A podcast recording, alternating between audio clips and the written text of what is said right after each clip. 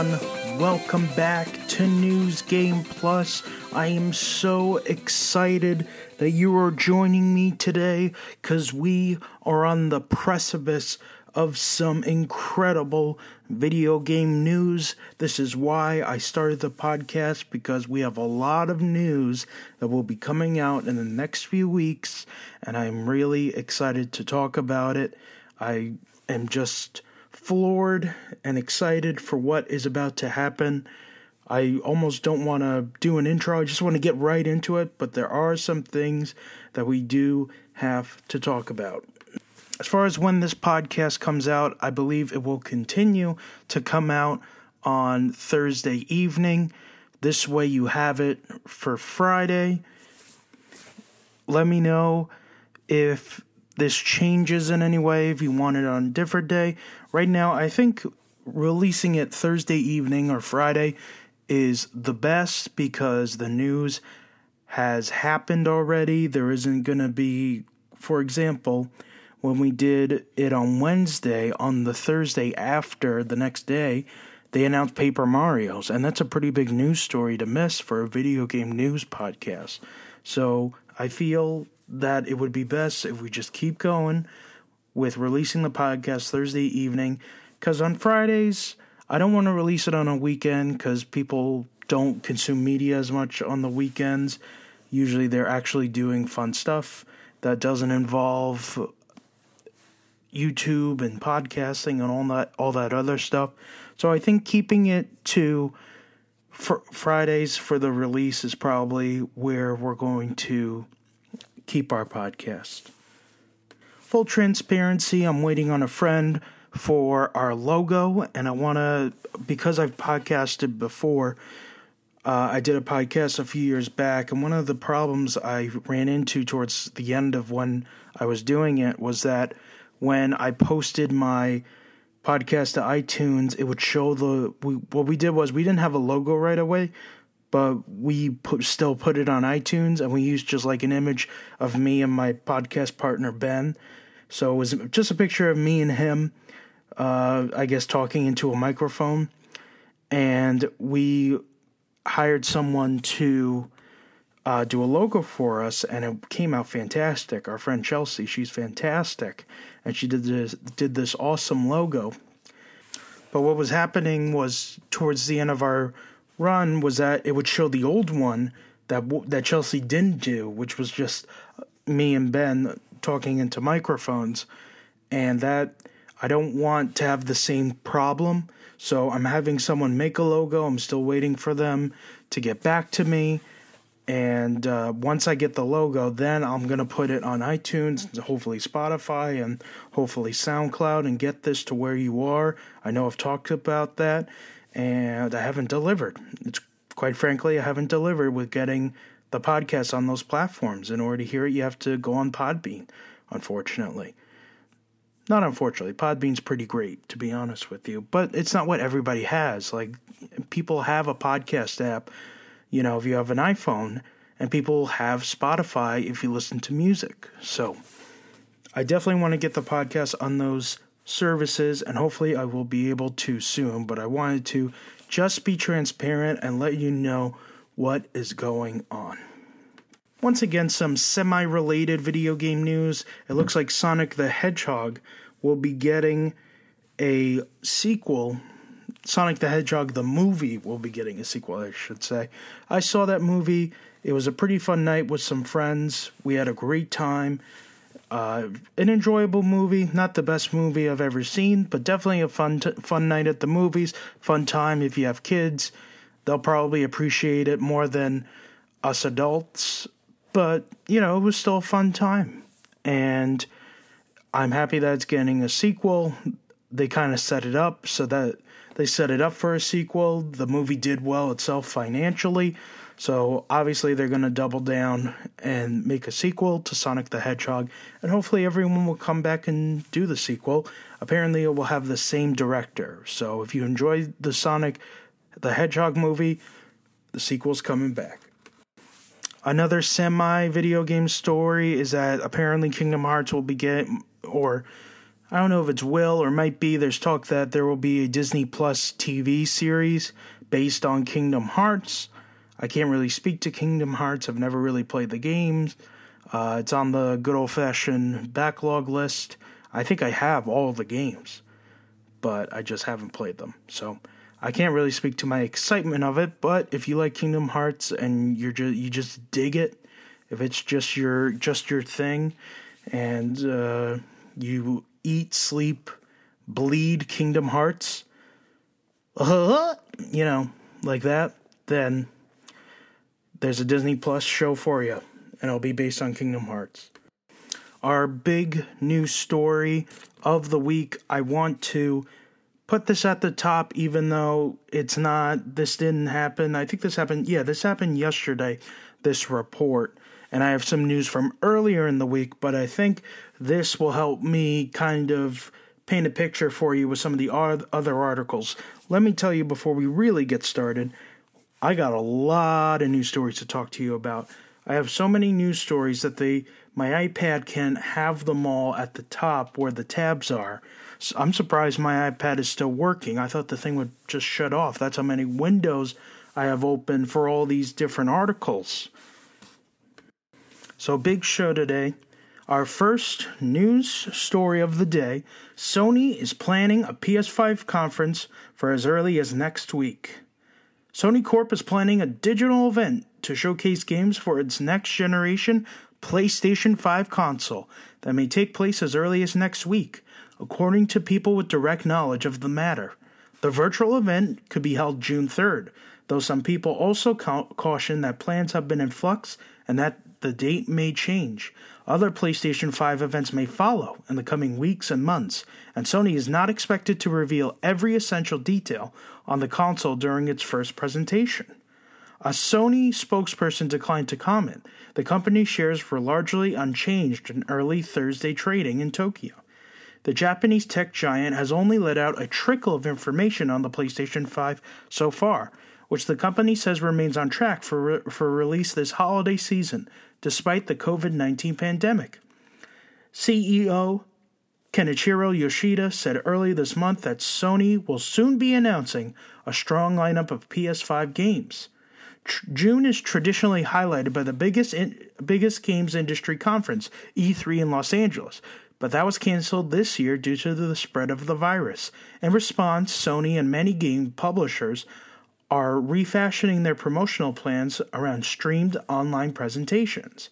While only a small circle within Sony are privy to the appearance of the PS5 console, the controller has been shared with outside developers and Fearing it wouldn't be able to control leaks, the company made it public in early April.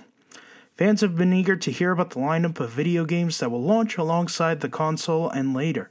Microsoft Corp, Sony's most direct rival in the console wars, has put out regular streams and updates about the upcoming Xbox Series X, which is also planned for release this fall.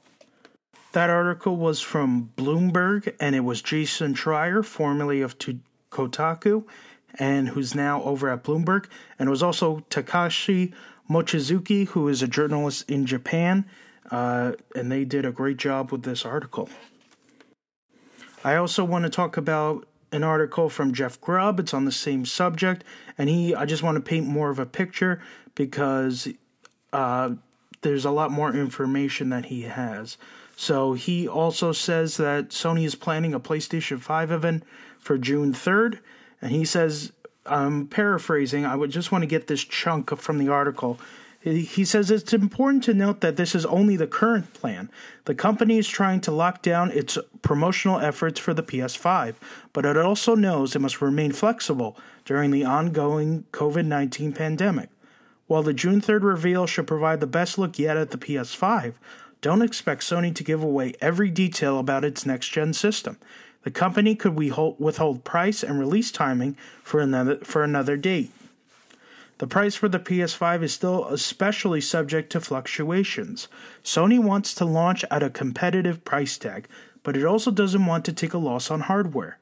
Sony also doesn't want to go too deep on any games it may show on June 3rd. The company is planning follow up events.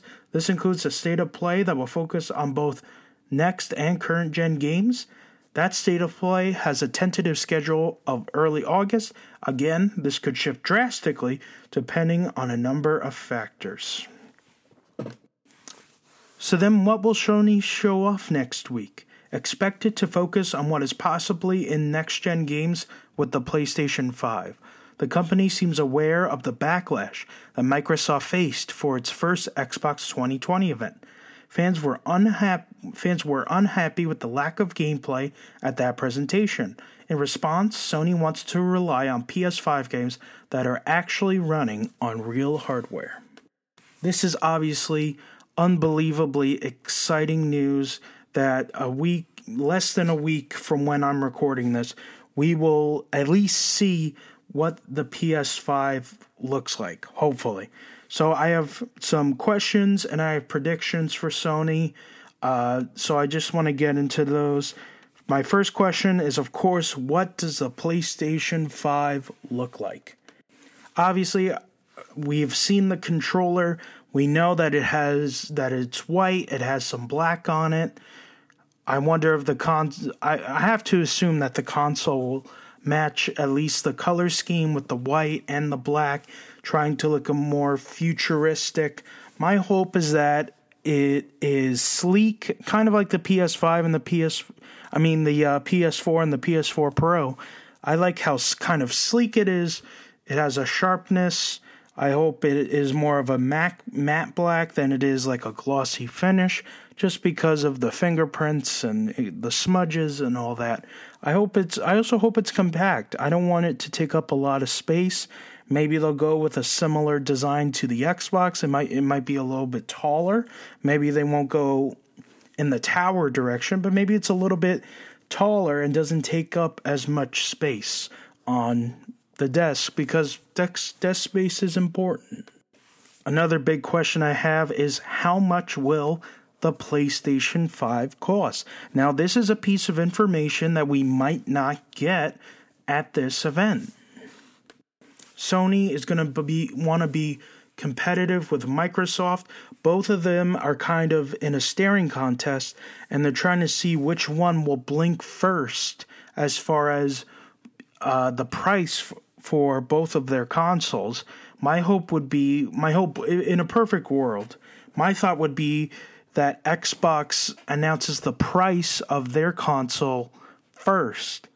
Then Sony announces their price and they undercut Xbox.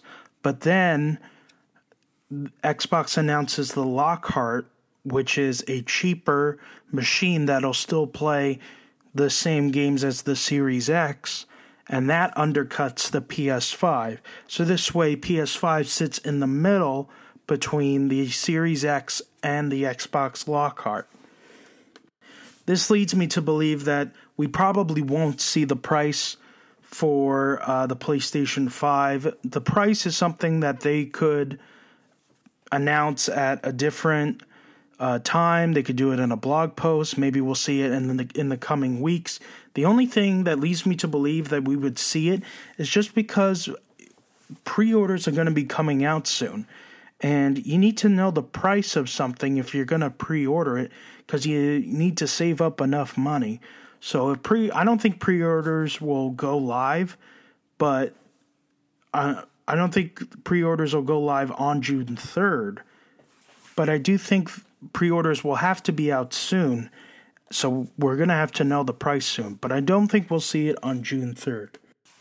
My next question is when is the release date for PS5? Personally, I think the PS5 will obviously come out in November. My guess would either be I think the Friday I, believe they'll release it on a Friday. And then Black Friday is the 27th. November 27th. So I think it'll probably be November 13th or it'll be or it will be November 20th will be the release date for PS5. And then if Xbox releases in November, they'll probably take the date that Sony doesn't have. My next question is Is the PS5 backwards compatible with PS4 games? Now, I believe Sony has said that PS5 will be backwards compatible with PS4 games. I hope they understand that when that was discussed in Mark Cerny's GDC presentation, that the message was flubbed and it was very confusing and hard to understand what they meant. So I think in this event, they should come out and really make a statement and say PS4 games will be able to be played on PS5 all of you know all of them or some of them or they're going to come over time or whatever the reason is. Obviously words matter. It is important to be intentional. And if they want people to jump over to PS5 then they got to make games backwards compatible from PS4 and they got to make that known cuz people have tons of games on their PlayStation 4 and they have and we have to know that there's some backwards compatibility with PS5. My next question is what is PlayStation's version of smart delivery? Now, Xbox has smart delivery, meaning that if you buy Cyberpunk 2077, it comes out in September. The prevailing thought is that Xbox Series X will, of course, come out later than September in October, but probably in November. Smart delivery is the idea that you can buy Cyberpunk in September or October whenever you buy it. And then if you get the Xbox Series X, you will not have to buy Cyberpunk again. You already own it, and all you have to do is put in the put in the disc or download it because it will be available to you in your library. Now, there's a lot of confusion. We haven't heard from a lot of publishers because about whether they are doing smart delivery or not because PlayStation has not announced what they are doing with smart delivery. Now, Sony could go come out and say, "Look, if you if you want Cyberpunk to play on PS5, you got to buy it again." But I don't think they are going to do that. I don't think that's a wise decision at all, considering X because you your competitor in Xbox is doing it. You're probably going to have to do it. I'm sure there will be a way that you can buy Cyberpunk in September and it'll work on your PS5. There's no doubt in my mind. I we just have to understand what their version of it is. Is it going to be you have to do it by a certain time or or day? We just don't know. So I would like to see that answered. But once again, this is a question that might not be answered uh, on June 3rd during the event. But I, I do hope that we hear about it soon. My next question is Is the PS5 backwards compatible with consoles past PS4? This would include uh, PS3, PS2, PS1, PlayStation Vita, PSP games. I know it may not be important to Sony on a financial basis to get these games running on PS5, but I feel that it's important from a gaming historian perspective. Why can I watch almost any movie from the history of time, but when it comes to games, I can't play Burnout 3 on my new PlayStation. It's ridiculous. If you have a PC, you can play the original Deus Ex. You can play the original Tomb Raiders and all, uh, and Half Life and all these games, but that just aren't backwards compat- compatible with these newer consoles. This is why I don't think twice when people em- emulate games. People would buy old, you know, these old games from PlayStation, from Xbox. They were, well, I, I won't say Xbox just because Xbox has done a great job with backwards compatibility. But PlayStation has not. PS1 classics are available on PS3, but they're not available on PS4. That's ridiculous. People would buy PS1 classics on PS4. They would rather do, some people would rather do that than download an emulator, but they have to download the emulator because there's no other options. I think it would be great for PlayStation to say PlayStation 5 is the place where you can play all of your PlayStation games, all the classics. You can download them, or if you have them, you can put them in to the console. You can put them into the console. Because here's the thing: PlayStation 6 may not have a disk drive. PlayStation 6 might not be a full-fledged console. It might be a uh, app on your TV or your monitor that you just turn on and the game and there's the game you know make it so that the entire PlayStation history is on PS5 because that would also be a selling point for PS5 PlayStation 4 can't play PS1 games it can't play PlayStation 3 games it can't play all of the PS2 games PlayStation 5 Sony has a real opportunity to make PS5 the all encompassing Sony system. And how cool would it be? It doesn't have to be available right away to have PSP and PS Vita games. For some people, it may not be worth it. But I, I think it is. I think it's also from a gaming historian perspective to keep, you know, look, the next Silent Hill is coming out. Silent Hill, well, rumored, but there's a rumor that they're going to reboot Silent Hill. What if I want to go back and play the old Silent Hill games? Well, I can't on my PS4 because it's a PS1 classic and I can't play PS1 classics on my PS4. I have to dig out my PS3 or go buy a PS3 because I don't have one, or get a PS1 and then buy a physical version of uh, Silent Hill, which is way which is expensive. And Sony could have Silent Hill on their store. They can utter, undercut the retro game stores, and then they would have the market. What about Silent Hill 2 and Silent Hill 3? Well, once again, there's an HD collection, but once again, it's on PS3. I can't play it on PS4 except for if I play it through PS Now. Or I have to go get a PS, you know, and apparently those versions aren't really great. So now, if I want to play the best versions of Silent Hill 2 and 3, I got to go get a PS2, which I don't have. This is a personal story. I don't have a PS2, never had a PS2, so now I got to go get one. Then I got to go to a retro gaming store or go on Amazon or go on eBay and get Silent Hill 2 and 3, which are to be probably the price of a full price game. Meanwhile, if Sony would just have their console backwards compatible, I I could just buy it on the store. Why not corner that market? It may not make its returns in a business sense, but I think it would be a good marketing pull for Sony to be like, you can play all of your PlayStation games from all the different consoles here on PlayStation 5. And I'm not sure if we'll hear about that on June 3rd, and I'm not even sure if it's true. It would be a nice surprise, though. This is a little weird question. What accessories will be available?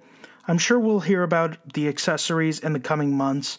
I don't really think we'll see we'll hear we will hear about any accessories at this event as far as like headsets or different color controllers or uh, you know the PlayStation if if there is a PlayStation camera. I just don't think we'll hear about it. Uh, we'll probably hear about it in the coming months leading up to PS5 or maybe after the console's out. I don't really remember release dates for accessories for PS4. So, but we will see. I don't think this will be answered at the June 3rd event, but once again, we'll see that more in the future. The next question I have is Will all the games in my PS4 library be in my PS5 library? Is there a transfer system? So, will I have to transfer all my digital and physical PS4 games into my PS5? Am I going to have to is there a system where I ha- you know where I have to transfer it? It will it automatically be there from day 1? Plug it in, you know, November 20th, I plug it in, go to my library, I can download Uncharted 4 or is there you know, do I have to wait for Uncharted 4 because it's not one of the games that is available for backwards combat- compatibility immediately? These are big questions, and I'm hope I'm hoping we'll get at least an answer for that on June 3rd. June 3rd, here's the other thing. Things all, can obviously change on a dime. This is not Sony themselves saying that there is a PlayStation 5 event. These are the high, you know, I mean, these are elite, the top gaming journalists in the industry reporting that the event is set for June 3rd. There's no guarantee it will be on June 3rd, but I did my predictions for you right now. Well, not really my predictions, but I did do some questions. I'm going to do my predictions in a second, but there's no guarantee. I just want to mention that there's no guarantee that this is going to happen on June 3rd because things could change on a dime. And until we hear it from the horse's mouth, it is not true. But I do think we will hear. Uh, we will hear word from Sony on Monday that June 3rd, Wednesday, that this event is happening. I just wanted to do my predictions for this episode because if the event is on June 3rd on Wednesday, we'll miss it because of when the episode comes out. Hopefully, next week, if this event does happen June 3rd, I'll talk about all the things that happened in the event, which will be a great episode. And you can write in and tell me what you think of all the games and the console itself and how it looks.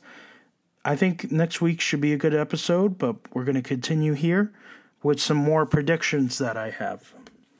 With third party games from publishers, I'm not sure if we'll really see any. I think we'll see some more first party, maybe some second party surprises.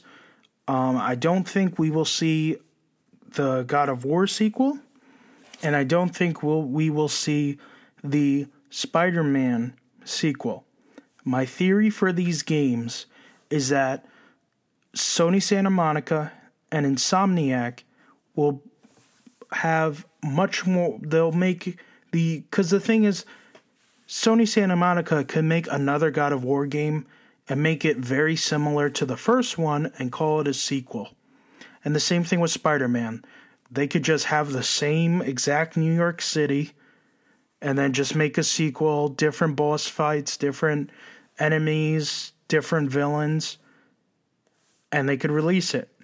But what I think, I think those games, the sequels, I think they want to go, they want to be more ambitious. They want these games to be Uncharted to Uncharted 2. I think these studios want to make a big jump with these sequels because now they have the hardware to do it. So I don't think we'll see them early in the PlayStation 5's life. I think year two of the PS5, that's when we can probably see Spider Man. Maybe 2021, that's when we'll see it with a release day in 2022. And I think God of War is maybe 2023, maybe 2022. I think Sony looked at the PS4 generation, and while it was very successful and their exclusives were fantastic, I think they were burdened by having uh, announced these games so early into the PS4's life, and then having to answer about these games for years upon years of E3 events and press events and everything. So I think for the PS5, you'll see games being announced and then their release, you know, maybe the release date is within a year or within a few months, you know, or maybe like a year and a half, maybe two years at most. I think you'll see a shorter time between an announcement and release date of these games because I don't th- I think I don't think Sony liked having to feel like they kind of owe you know owed everyone information or owed everyone you know prom- making promises for these games and I feel I think they feel burdened by it but I do think we'll see some games that are going to be launching on the console I mean we're going to have to I mean, we are going to have to. It's it's obvious. It's kind of odd that we haven't seen any games yet, you know? Some now for some games that I think they will show. If Horizon Zero Dawn 2 is coming or Horizon One Dawn, I think we if it is coming out within the first year of the PlayStation 5, we we will definitely see it. If it's a bit more ambitious and it's going to take more time, then we will see it then we'll see it at a different time. But if it's a launch game or it comes out, you know, in the launch window, as they call it, I think we'll definitely uh, see it. There have been some rumors about Bluepoint Games. All indications are are that they are making a Demon Souls remake. And there are plenty of rumors that it's not that. I heard that apparently it might be a Jak and Daxter remake. I will believe it when I see it. I don't believe that for a second. I'm I'm going to go with the crowd on this one, and that is that is a Demon Soul remake, and that it is a launch game. And yeah, I, I think we'll whatever Bluepoint's working on, we're definitely going to see. But it would be interesting if it if it wasn't a Demon's Souls remake and if it was something else, like maybe Metal Gear Solid remake or something else. But you never know. I think we will definitely see the next Ratchet and Clank game. There is a studio in North Carolina, a part of Insomniac Games. PlayStation now owns Insomniac Games. They have prob- probably been working on Ratchet and Clank since the last one came out. I think it'll be a launch game, and I think it'll be a good game to show some graphics that aren't real realistic humans, a more cartoon, you know, to show the cartoony graphics, the Pixar like graphics. I think it'll be a good opportunity to show that. We'll talk about this a little bit later as well, but Silent Hill, there are rumors that Konami went around to publishers and pitched them on the idea of them making a Silent Hill game. The rumor is is that it is Japan Studio, which is owned by Sony, and that it is being directed by the original maker of Silent Hill. It'll be a reboot to the series and that is the rumor. And I think if, uh, I think if this is true, then the game would would be at least as of right now, a year into development at least. The rumor is is that they started in January of 2019.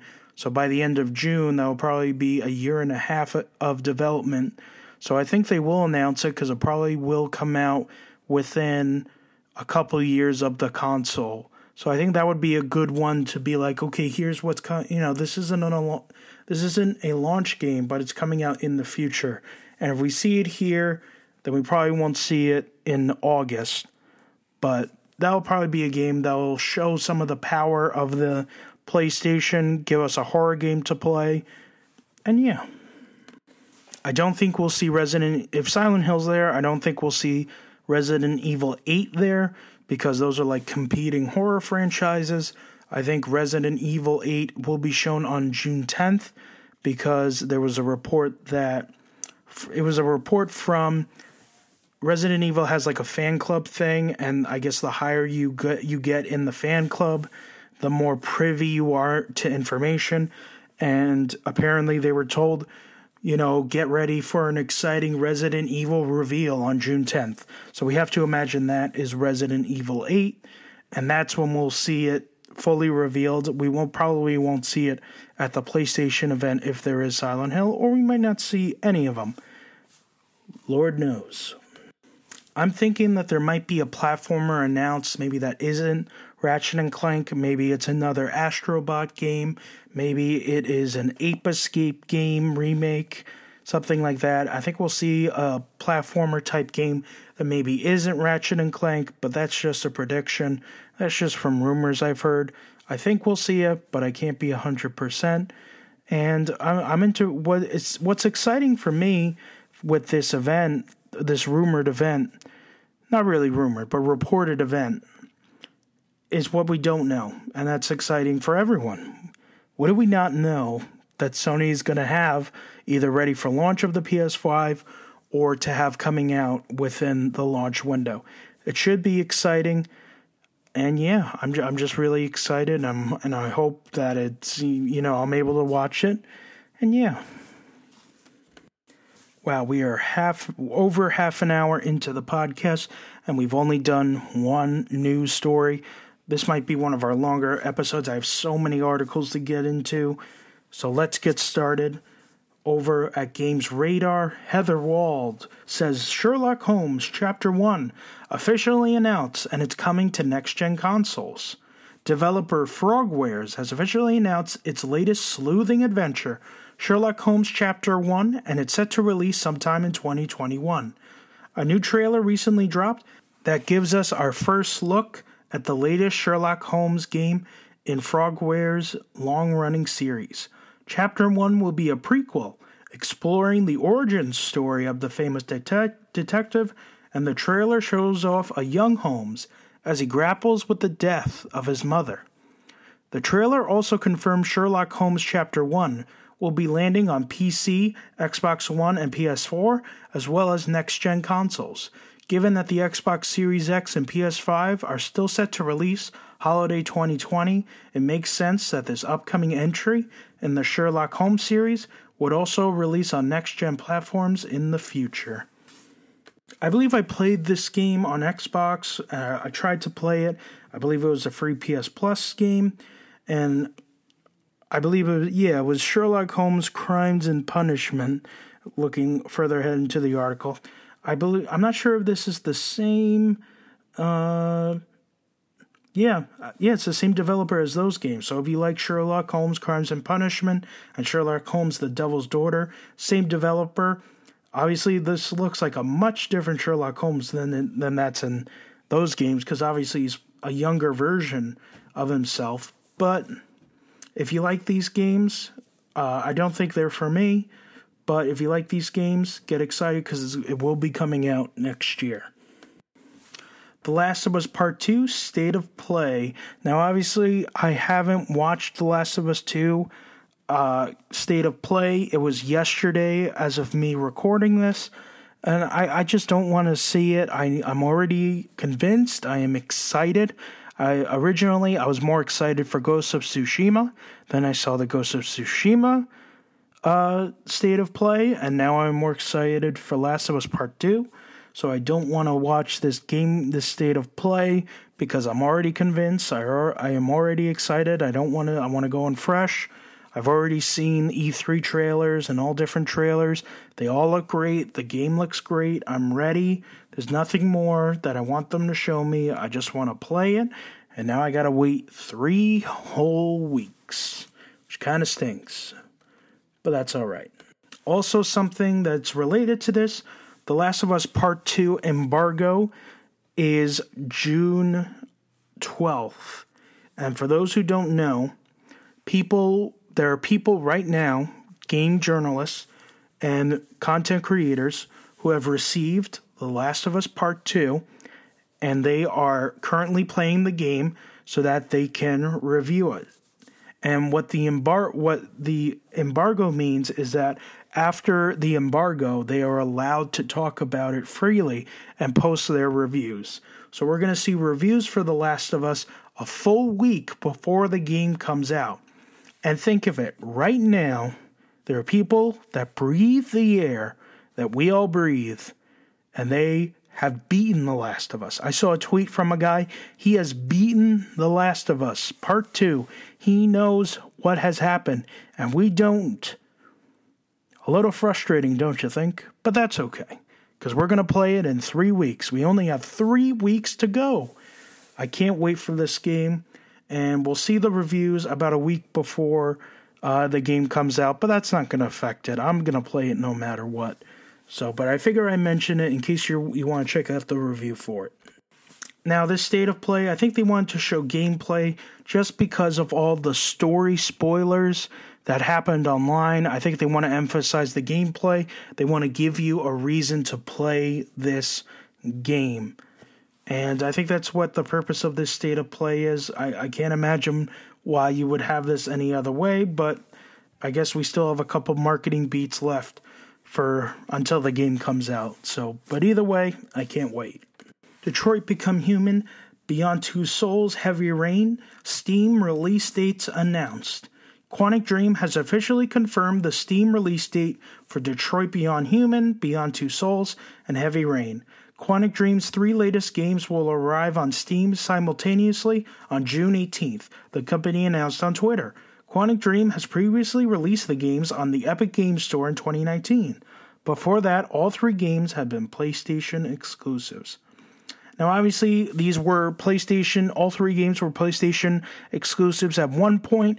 Quantic Dream had a second party relationship with PlayStation, meaning that PlayStation does not own Quantic Dream, but they had a relationship where the games would come out exclusively for PlayStation. It seems that that deal has ended and they have allowed the game to release on PC. I don't know if Sony's getting a cut of that or if Quantic Dream's getting a cut of that, but either way, if you don't play on the Epic Game Store and you play on Steam, these games are coming out June 18th, and I highly recommend Detroit Become Human. That game is awesome. It is so much fun to play. The story is gripping. I thought about that game even when I wasn't playing it. Me, Kyle, and Ben, we all played it together, and it was so much fun. So I highly recommend you check it out. Alrighty, announcing the Escapist Indie Showcase premiering on June 11th. Nick Calandra from the EscapistMagazine.com has the story.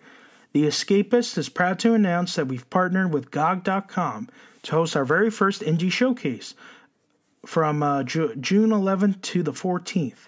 Our completely digital event will begin on June 11th with a direct style showcase on YouTube where we'll be showing off over 70 different indie games from developers all around the world. The showcase will include new reveals and lots of gameplay, and we even have developers create short little developer diaries so you can meet the passionate pe- people behind the games you'll be playing. Following the indie showcase from June 12th to the 14th, we will be providing post show coverage on YouTube and Twitch featuring many of the games you saw in the showcase via in depth hands on demos, pre recorded gameplay videos, and interviews with the developers. This just adds to the absolute unbelievable confusion that is this E3 style, this E3 replacement. There are just events everywhere. I don't even know what is going on there is just events every single day. And like I, if you're a game if you're a publisher of a video game how do you pick which one to go on? I'd say just skip this whole because there's so much confusion. I do i wouldn't even announce anything in june. I would just skip june. I would just say i'm not announcing anything in june. I want eyes on my thing. And the eyes just aren't going to be the eyes are going to be distracted any one of these events is not going to garner the same amount of eyes as one big Xbox event or one big Sony event would get. It kind of stinks that this is the replacement for E3. And IGN and Geoff Keighley could have worked together to make this a big thing. But it just hasn't worked. Everyone wants a piece of the pie. And I guess whoever's event is better will be the how we do this in the future because E3 is pretty much dead now. And if this is this is a horrible replacement, complain about E3 all you want. The you know giving out the addresses and phone numbers of content creators and journalists. Horrible stuff, confusion, adding uh, fans to the show, so now journalists can't do their job because now they have to, you know, they have to meet appointments and they can't because there's ten thousand fans in the place there's a lot to rag on E3 for, but at least it gave people a platform, a collective place to go to hear about video games. Marty Sliver, Sleva, Marty Sleva at theescapistmagazine.com talks about Final Fantasy VII and Square Enix because now Final Fantasy VII Remake it is a massive hit. It has sold fantastically well. They can't keep the physical copies on the shelves. Digitally, the game sold well, and it did fantastic. But now that that is done, Square Enix now has to follow up this game with part two, and he really goes into what Final Fan into what Square Enix is going to be doing from now on. They kind of have three pillars of Final Fantasy. He goes on to explain that we have the Final Fantasy remake uh, part two, which will probably come out in a few years. We will have Final Fantasy 16, which will probably be announced soon. I don't know if it will be announced this year. And then you have Final Fantasy 14, which is the massive multiplayer online game that you can play online with friends. And so that's kind of like the three pillars of the uh, Final Fantasy series. He goes on to talk about how Final Fantasy VII Remake once the year long Sony exclusive uh, deal kind of expires in 2021. We'll probably see remasters of it on PS5, and it'll come out for the first time on Xbox Series X and PC. And then, with how well this remake did, who knows what Square, what other great Square Enix game from the past will be remade or remastered and brought out because of the success of Final Fantasy VII Remake. Publishing wise, they are going to be publishing Outriders, which is a game that is coming out at the end of uh, this year and will probably be a next gen game. You have Marvel's Avengers. They also are publishing Techland's Dying Light 2, and they're also publishing Babylon's Fall from developer Platinum Games. So for this year, for Square Enix, all I want to hear about is all I want to hear about from Square Enix is from Dying Light 2. I want to hear about Outriders because that's going to be a launch. That's probably going to be a launch game for next gen, and I want to hear Avengers, and that's it. Keep quiet on the rest of the stuff. Get into the trenches and get working on those other games because I can't wait. I love Final Fantasy VII Remake, and I can't wait for everyone to make something great uh, from all their studios. I can't wait for what's next for Final Fantasy, and I can't wait to hear what's next for Dragon Quest. But I think I think there's something. I think I have something later that we can talk about Dragon Quest related. So stay tuned. Our PS Plus games have been announced for June. One of them you can download right now as you're listening to this podcast. Call of Duty World War II on Memorial Day was announced as the PS Plus game, and you can download it as of right now. That will be the PS Plus game for June. And then the other PS Plus game will be Battlefront 2. So if you haven't played that game, these are free games. Even if you're not going to play these games, just add them to your library. You never know when you're going to want to check these games out, and you're going to kick yourself if you missed it. So just uh, accept the free games. Uh, I haven't played these games, but I definitely want to check them out now that they're PS Plus games, and I can't wait to check them out. Quite frankly, it's awesome that the, I think these are great games for uh, this month. So good job on Sony for giving us some great PS Plus games this month. Heather Wald at Games Radar has our Xbox Games with Gold games for June. We have Destroy All Humans, which is the original Xbox release. That is that Games with Gold game for the month. You have Shantae and the Pirate's Curse. I believe that is the 360 uh, game that is available. You have Sinmora, which is available on Games with Gold, and Coffee Talk, which is another Games with Gold free game that you can get if you have Games with Gold. And I'm definitely going to check these out. And by check them out, I mean download them because I don't. Well, I might play Destroy All Humans because the remake's coming out soon, and that might be a good game to check out and kind of get me ready. I think there's a Shantae game that came out pretty recently though, so I think this is a pretty good uh, games with gold to have. For the IGN Games Fest, they have revealed their kind of schedule. They will have on June 5th and June 8th and June 9th and that's when they're going to be doing a lot of their i guess trailers and reveals previews interviews with developers. To be honest there really isn't anything exciting here. There's no punch there's no big publishers that looks like they have any new games to show the it's a lot of minor games and you know double a games there, there just doesn't seem to be a lot exciting i think if i think for IGN, if you want to go hear more information about games you already know about and games that you're excited about, I think you should go. But they don't have the bigger games. I think they have more minor games that are, are definitely fun that I would love to check out. But I just don't know what the deal is. I don't know if it's going to be like, you know, YouTube video and you go and you watch it at 12 o'clock and that's when all these trailers and reveals are uh, or or or do they just appear as you know Diablo 2 remastered this is a rumor Diablo 2 remastered trailer and and it's on their YouTube page and that's it you know I don't know how they're to do this And it, to me, it just adds to the confusion that is this replacement E3 that we have to go through. And it just makes my job harder trying to synthesize and break down this information for you. I'm just gonna have to have a, like a big roundup and be like, this game was announced, it's coming out this day. This game is coming out. It doesn't have a release date yet, but it's next gen. That's what I'm gonna have to do when all this happens. So stay tuned. I want to talk about one of the hundreds of indie game showcases that have gone on. This is one that went on this past week.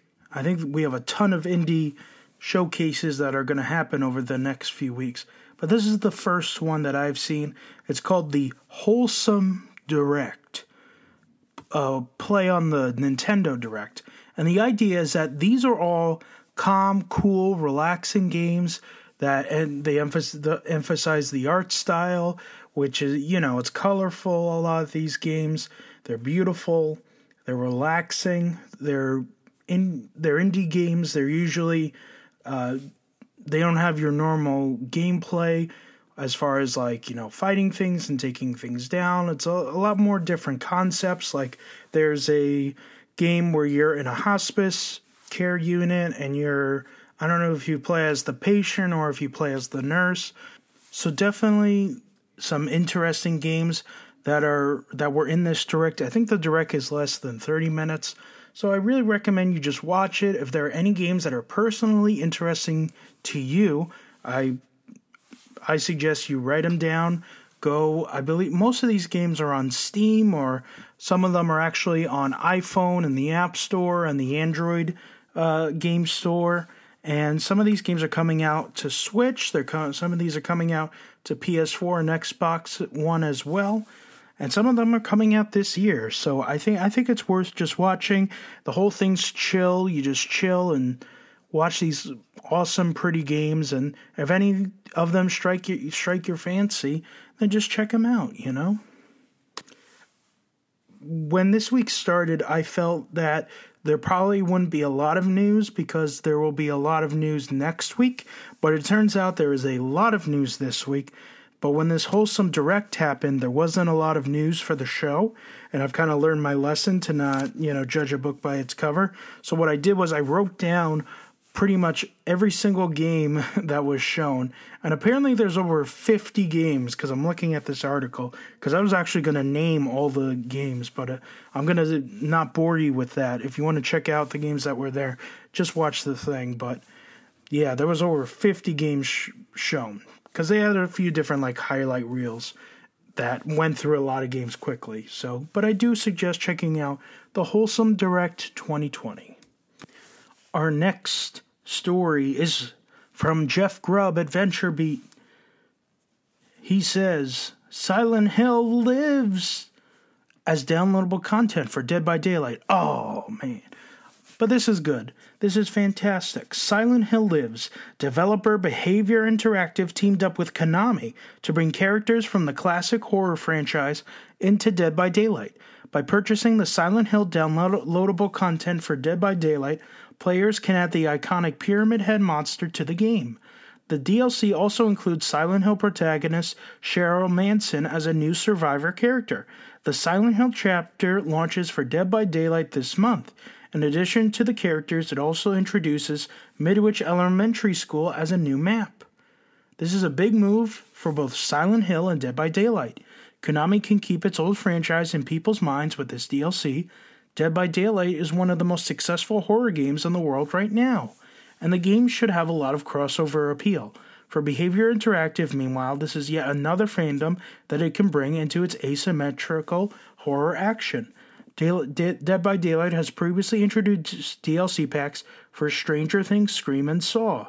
By regularly adding new content, the game reaches new fans, but Behaviour is also able to continue generating, re- generating revenue from its most engaged and loyal players as well. So, what does this mean for Silent Hill? The most interesting aspect of this move, however, however, is what it could say about the future of Silent Hill. Konami has let the series go dormant since canceling Silent Hills in 2015. The publisher originally planned to have Hideo Kojima work on that game with partners like Guillermo del Toro, but could, but could but Kojima and Konami had a falling out. Kojima left the company, and the publisher abandoned the project. During that time, Konami pulled sharply away from major video game releases and instead focused on mobile games and its popular Pro Evolution Soccer franchise. But is the return of Silent Hill and Dead by Daylight a sign that the company could bring the game back? It's possible. Rumors are swirling that the series could return as an early title on PlayStation 5. If that's happening, then it wouldn't hurt to rejuvenate the property with a Dead by Daylight partner- partnership. But we'll have to wait and see if anything more happens with Silent Hill. I think this is exciting. Something that Jeff didn't note is that this is actually the first horror video game franchise to be featured in Dead by Daylight. All the other horror franchises that have been featured in Dead by Daylight have been from movie franchises. Stranger Things, Saw, uh, Scream, uh, Texas Chainsaw Massacre, Nightmare on Elm Street, um, Ash versus Evil Dead. To me, it's very cool how Dead, Dead by Daylight has basically brought all these horror franchises together because originally they had their own monsters who were kind of loosely based on the iconic horror, you know, the iconic horror villains from our, you know, from back in the day. But now a lot of them are in the game. And I think it's cool that they included uh, the Silent Hill characters in this game, and it makes makes you wonder what other games you know they could take from and put in into Dead by Daylight. I've never played it. I actually own it because it was a PS Plus game at one point, but I love watching people play it, and this this is great. And hopefully, you know, I love Resident Evil, but it'd be nice if Sony reboots Silent Hill, and I'll jump into that, and hopefully, I'll enjoy it. So, super exciting stuff. And then hopefully, we'll see Silent Hill next week. Who knows? Who knows? I'm not making promises. Ash Parrish at Kotaku says that BlizzCon 2020 has been canceled. Blizzard, the studio behind World of Warcraft, Overwatch, and Diablo, just announced via a blog post that they are canceling BlizzCon 2020. Even as states are slowly reopening with social distancing guidelines in place, Blizzard expressed concerns that it's just too much to consider trying to throw their massive convention this year. I'm paraphrasing here. We've had many discussions about what holding a convention could look like in light of all the health and safety considerations we'd want to make. We've also talked about different paths we could take and how each one could be complicated by fluctuations in national and local health guidelines in the month ahead. Ultimately, after considering our options, we've come to the very difficult decision to not have BlizzCon this year. The blog also stated that the team is considering how to throw some kind of virtual event, but noted that it wouldn't happen until sometime early next year. The thing with this being canceled, with BlizzCon being canceled, is Overwatch 2. Originally, I believe Overwatch 2 was planned to come out this year, and I think it would be kind of like a cross gen game. One of the cool things with Overwatch 2 was that if you're playing Overwatch now, all of your progress will transfer over to Overwatch 2, along with your characters as well as your uh, armor and different decals and stuff like that, which is awesome. But Overwatch 2, as a reason to go and get it, would include story missions for all of the hero characters. And I think it would have been, I know for me, it would be interesting to go see that because, uh, you know, all of, you know, it, to me, Overwatch looks so awesome, but I'm just not that into multiplayer games at this point in time. So I'm looking at all these characters. I'm like, these characters look awesome. These little, you know, movies that they make to introduce them are awesome. Wouldn't it be great to have like a story mode to kind of support these characters, give them a story, give them more life? And that's what we're getting with Overwatch 2. It's a shame we won't see Overwatch 2 this year. Also, I think people who would have gone to BlizzCon would have wanted to hear more about Diablo 4 as well as what's the last game? Definitely the World of Warcraft people. I think Blizzard does Hearthstone as well, so they would like to hear more about that. Apparently, there's a rumor Diablo 2 uh, remastered. So I think they would have talked about that, especially because I don't think Diablo 4 would have come out this year, probably be next year. And I've never played Diablo, but I definitely want to check it out, as well as Overwatch. And it's a shame that Overwatch 2, and it's a shame that BlizzCon isn't happening because I think I would have tuned in for that because these games seem pretty cool and I want to check them out. And uh, it just seems that we're not going to hear news from uh, these new games. But I think for Overwatch 2, they could also go to IGN, they could go to Geoff Keighley's thing. So we might hear from Blizzard, but you might hear it through Geoff Keighley or through IGN. So, but I'll I'll make sure to watch out for that. Our next story is from GameSpot Matt Paget. He says one of the most beloved classic fighting game series, Samurai Shodown, is only weeks away from getting its very own retro collection. Samurai Shodown Neo Geo Collection is $40 and it launches on Steam on June 18th and for PS4 and Switch on July 28th. However, it releases first on the Epic Games Store, and for a limited time, it'll be completely free. Starting Ju- June 11th, Epic Game Store users can claim the collection for free. However, this offer is only valid until June 18th at 11 a.m. Eastern. Samurai Shodown is another on the list of awesome looking games that I want to check out. It's a fighting game, but all the characters have swords and weapons and they fight using those instead of like Street Fighter where they fight with their fists or you know and like Injustice where it's superheroes and they're fighting with their fists. So I think it's uh, pretty cool. I think I definitely I think I want to pick this up uh, when it comes out. I don't know if I want to get it when it comes out, but I'll definitely keep an eye out for a sale. And it's pretty cool because I can kind of play this series from like the beginning which is a benefit to a lot of these collections. So I, I definitely want to check this out. Adam Bankhurst at IGN has our next story. Marvel's Avengers War Table gameplay and co op stream announced for June 2020. Square Enix and Crystal Dynamics have announced that Marvel's Avengers will be getting its first War Table stream on June 24th that will showcase brand new gameplay and co op footage. Marvel's Avengers Twitter also shared a video of the development team, which you can watch. Uh, I'm, I'm reading this from IGN's website, and they have a video right there uh, that you can check out if you uh, look at the article, talking about how they are working through the COVID 19 pandemic. So they posted a video on Twitter talking about how they have to work from home, and now they're reassembling and trying to get the game done and ready for when it comes out in September. I'm definitely going to be checking out this game.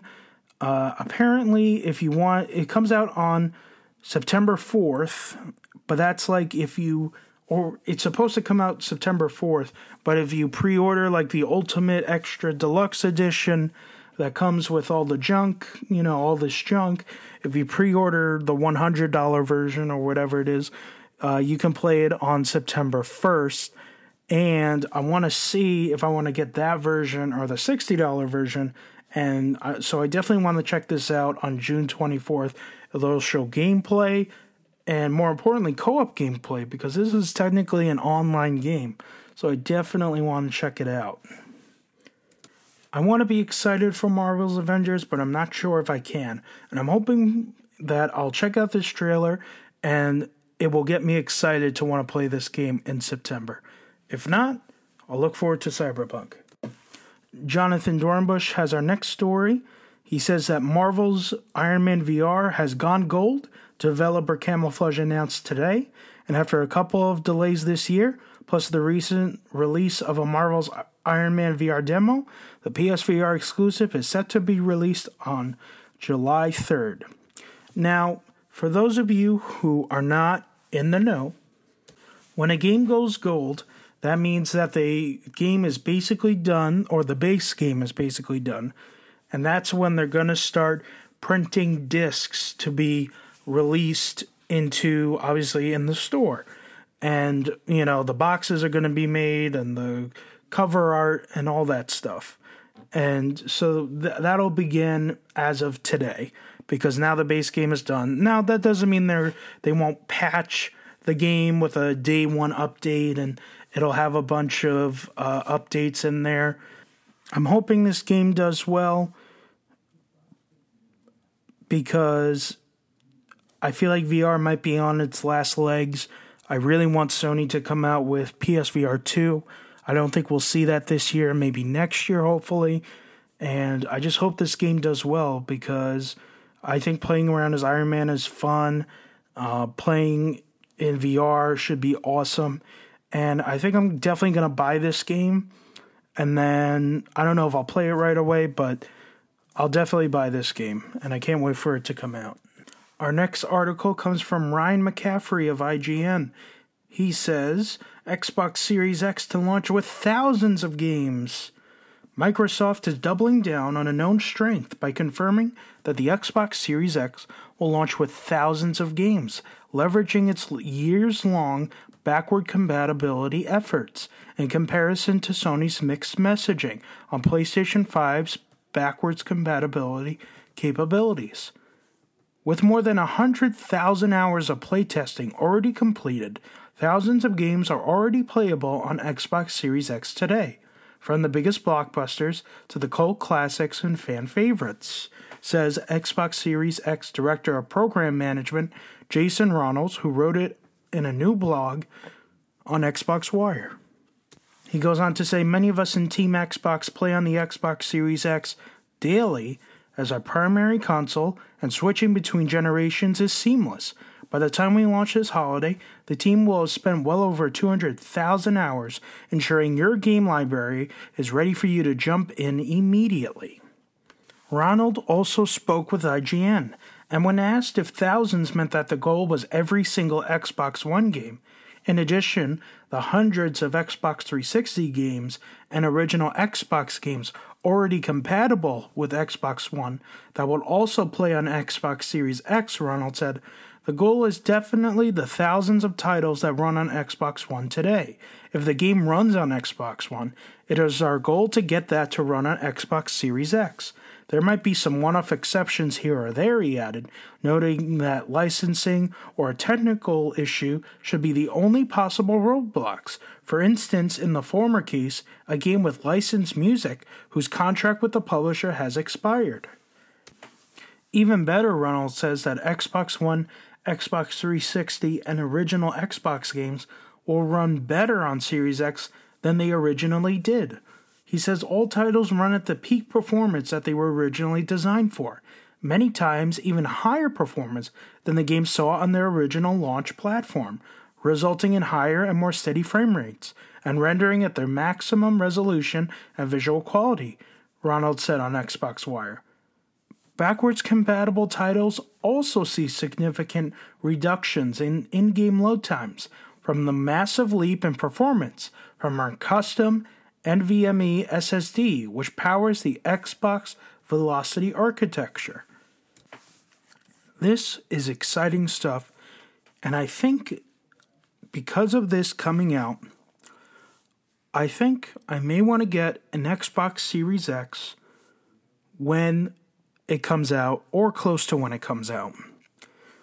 When I was originally thinking about this upcoming generation and what I wanted to buy, I said I definitely want to get a PS5 because of the great exclusives I've played so far and the ones I want to check out because of the sequels. And also I love trophies. I kind of love that ecosystem. But there are but I I'm kind of blinded by the Xbox uh, family of consoles. I'm until the Xbox One, I never really owned one, and I missed a lot of games that came out on the Xbox 360 and the original Xbox that I want to go back to now. But I think what I may want to do is get the Xbox Series X, and because of the backwards compatibility that, that it has with 360 and original Xbox games that I want to play, I may want to get a Series X just so I can play those games. And then with that, I can catch up to the games that are going to come out, that are hopefully sequels and series that already exist.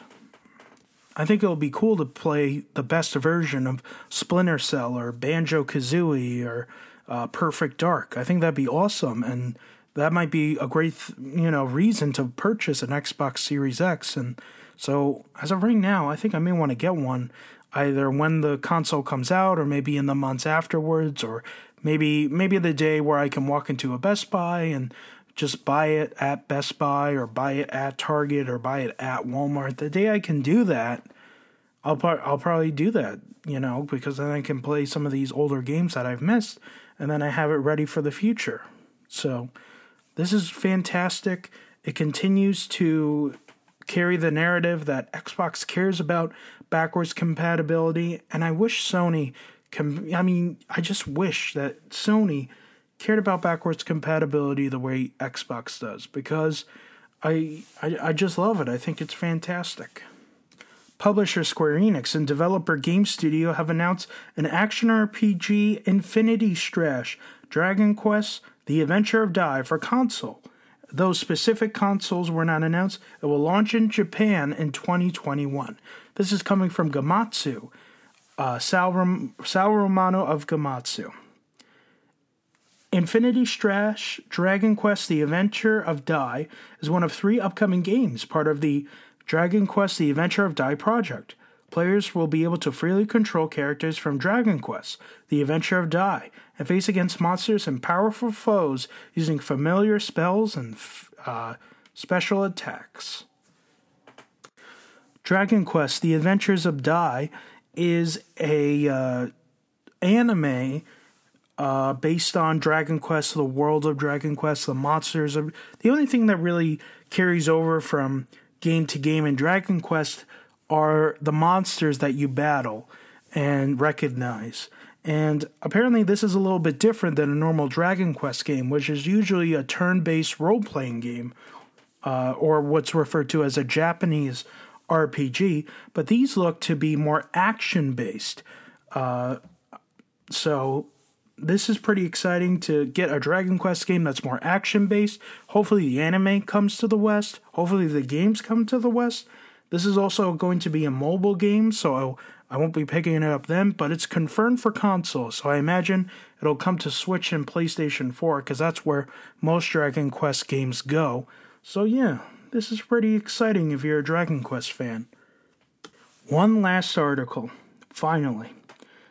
Gematsu has report is reporting Sal Romano, and they say that Japanese tech journalist teases huge scoop on the level of Wired's PS5 article for June 4th for the June 4th due issue of Weekly Famitsu. So for, I, am not going to read the article. There's a lot in here, but basically, uh, Zenji Nishikawa is a journalist for Famitsu which is the Japanese version of IGN.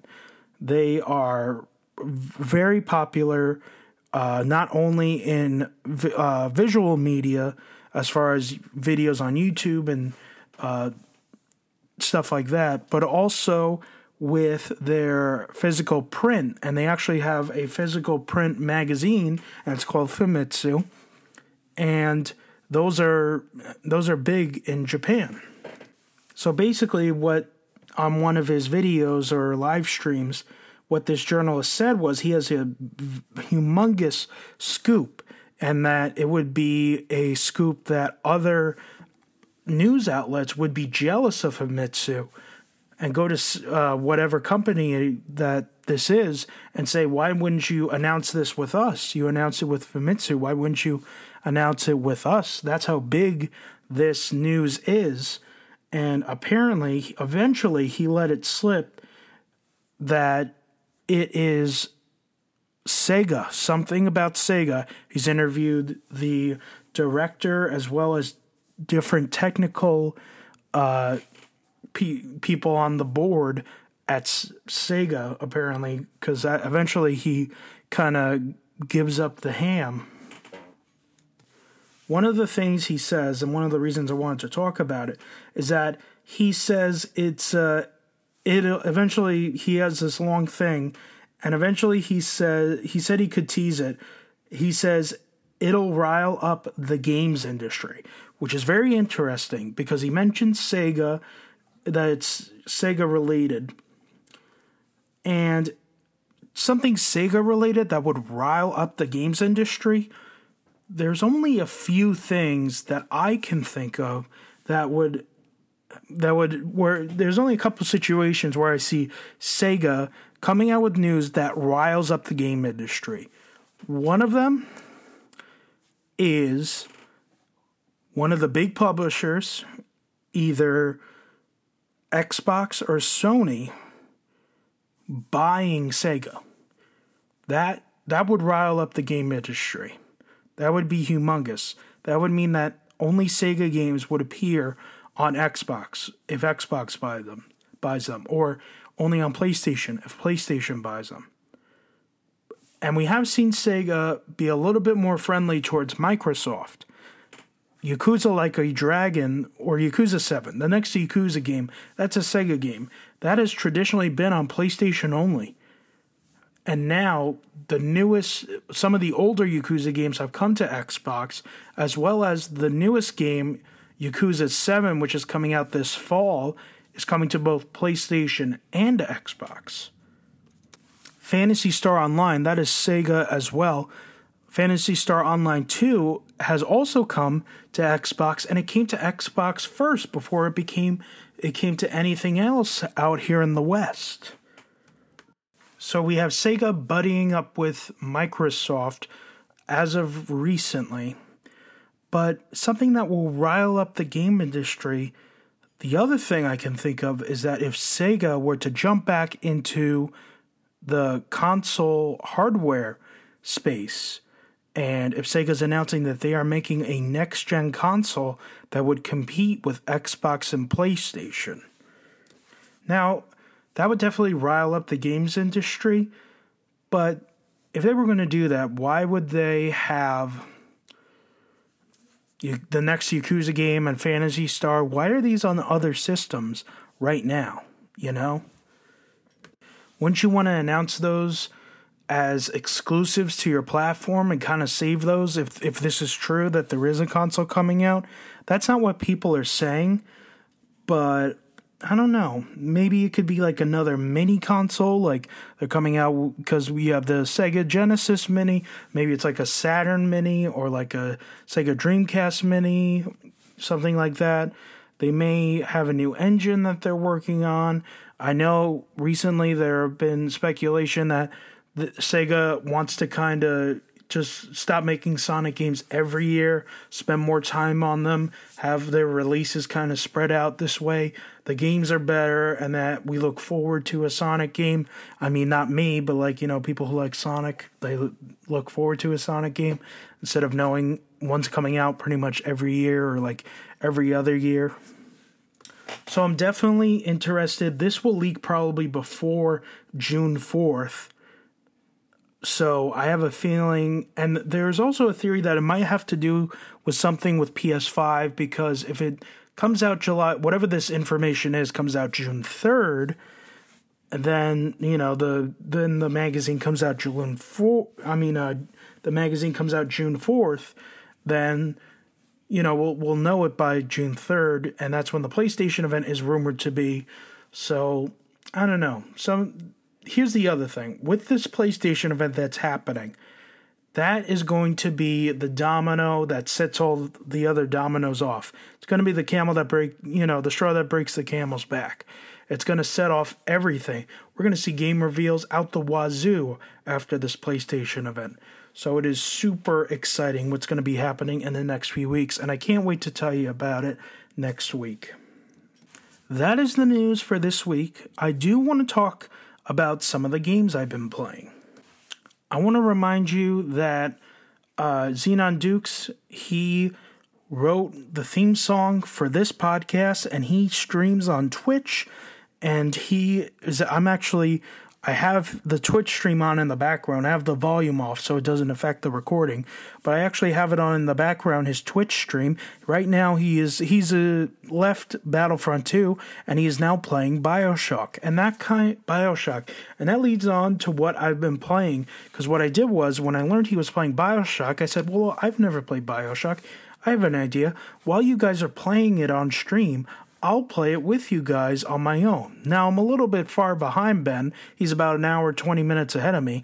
I'm going to have to catch up to him in my free time and now I'm recording the podcast and he's playing so now I'm even even further behind. So I'll definitely try to catch up because I've never played BioShock. It's a game I've always wanted to play. From what I've heard it's so good and I've actually played a little bit. It is a lot of fun. I'm enjoying it so far. I tried to play it a while ago. Wasn't feeling it at the time now I am for those who follow me on, on Twitter at SodaBoy456 I have recently platinumed Assassin's Creed Origins, and I want to give you some of my thoughts. Assassin's Creed Origins is a ton of fun. I find Bayek and his story to be a little, uh, you know, I, I just didn't listen to the story. It didn't captivate me that much. Um, one of the things I love about this game is Senu, which is Bayek's eagle, and he goes in. You can see all your enemies. You can see all the stuff you have, the loot you have to grab. I love that kind of like search system. You kind of scope the area out and then you go in to these cams to kind of take it out. I got the platinum trophy. I did almost everything in that game. My only problem, another problem I have with the game are the side quests. The way the game paints the people of Egypt is uh, they're all kind of useless because these uh, just a lot of fetch quests and just so many side quests. There's actually a lot of side quests in this game, and they put them in there to you have to kind of do the side quests uh, to kind of level up your character because if you're not at a certain level, they won't let you continue the main story. Which I, you know, I'm not the biggest fan of. Let me get through the story. I can do the side, and let me do the side quests when I want to do them. The other thing is that the side quests have no real effect on the end of the story.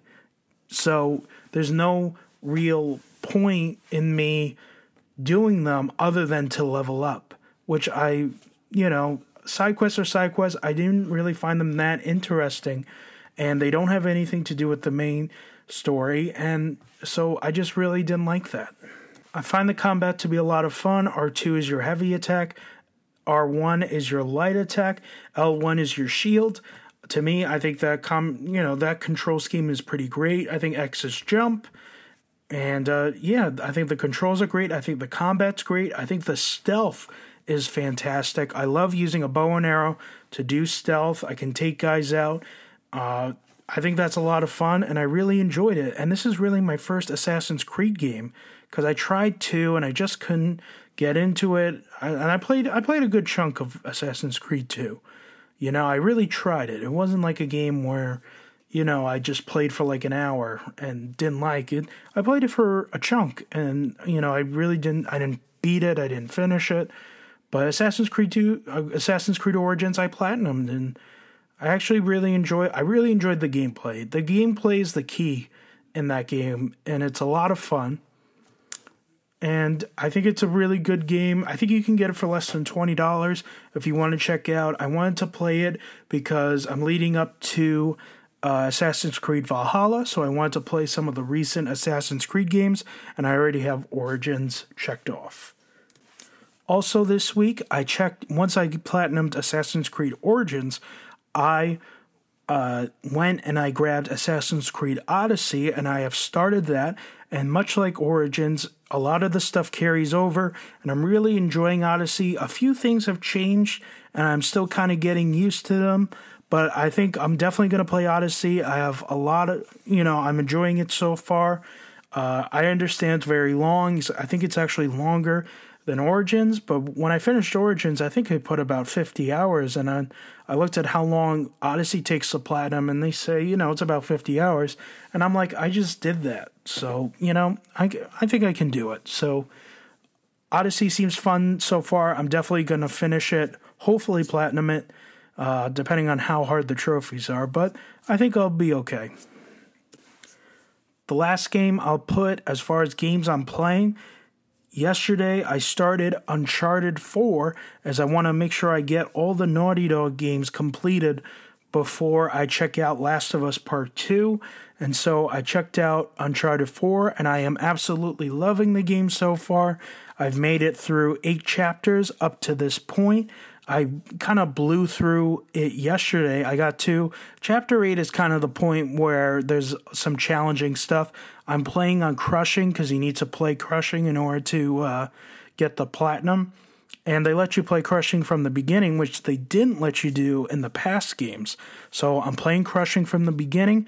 I'm really enjoying it. I, I always love the, you know, the Uncharted games. You know, in this game, I think it gives me more opportunities to kind of do stealth. There's no stealth really in the other games. I can take guys out in different ways. I can use the assault weapon or the pistol, or I can, you know, just just attack them, punch them if I want to.